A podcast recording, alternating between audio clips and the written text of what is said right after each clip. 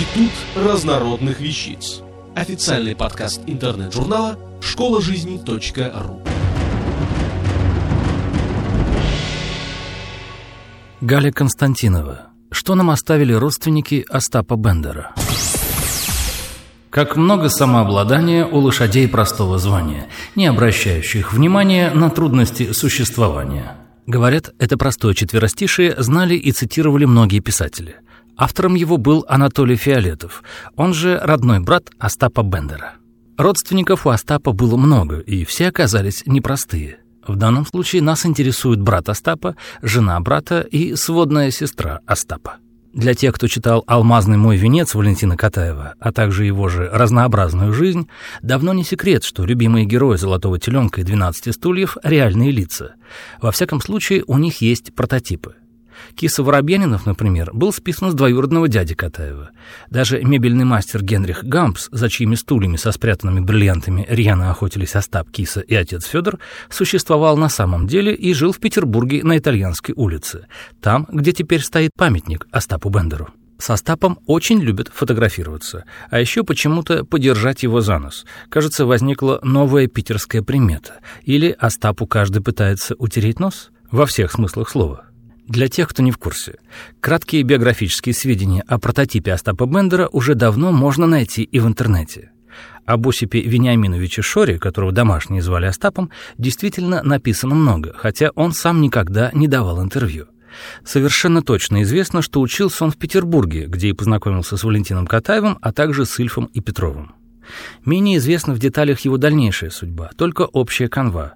То, как он в разгар революционных событий целый год пробирался домой в Одессу, побывав и художником на пароходе, проведя и сеанс одновременной игры, а также пожив с некой изрядной пышнотелой дамой предельно аппетитных форм. Кстати, долго пожив, а не сбежав стремглав от мадам Грицацуевой, как в известной нам всем книге. Намного загадочнее его дальнейшая судьба и конкретно то, что произошло в Одессе, где он работал оперуполномоченным в Одесском уголовном розыске. Там, где по основной версии убили вместо него родного брата.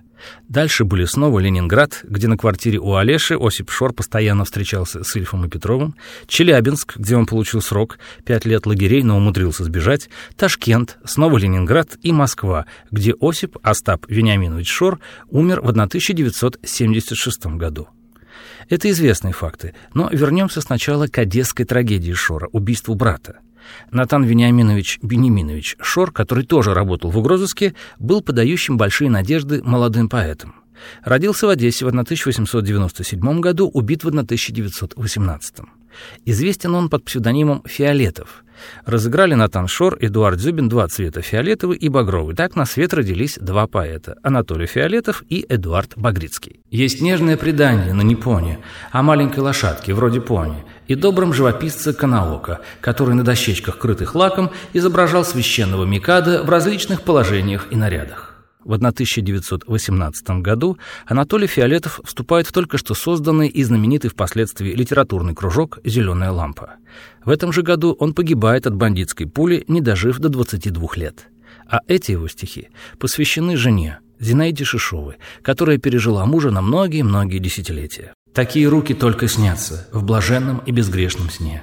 Их легкой ласки покорятся, сладчайший жребий выпал мне». А ведь книги вдовы этого совсем мало прожившего поэта многие наверняка читали.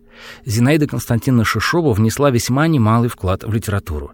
Под фамилией Брухнова она переводила давно прочитанные нами книги зарубежных авторов. Под фамилией Шишова она известный прозаик, автор исторических романов. Помнит ли кто-нибудь изумительные книги об эпохе Колумба, о самом мореплавателе, юнгах, таинственных картах, «Великое плавание. Путешествие в страну Афир»?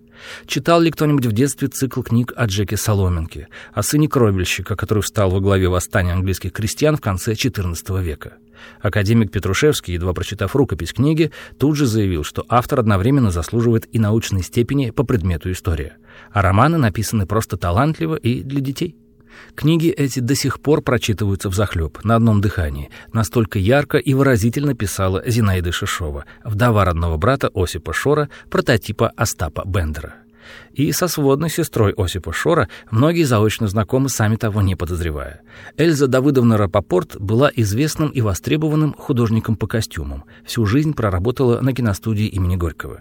Именно ее эскизы стали костюмами героев таких любимых нами фильмов, как «Эскадрон гусар летучих», «Простая история», «Белый бим, черное ухо», «Белла» по лермонтовскому герою нашего времени, «Доживем до понедельника» и других.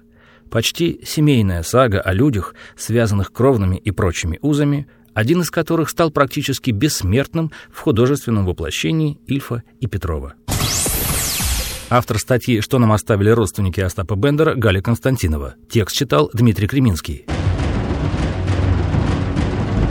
Институт разнородных вещиц. Официальный подкаст интернет-журнала школа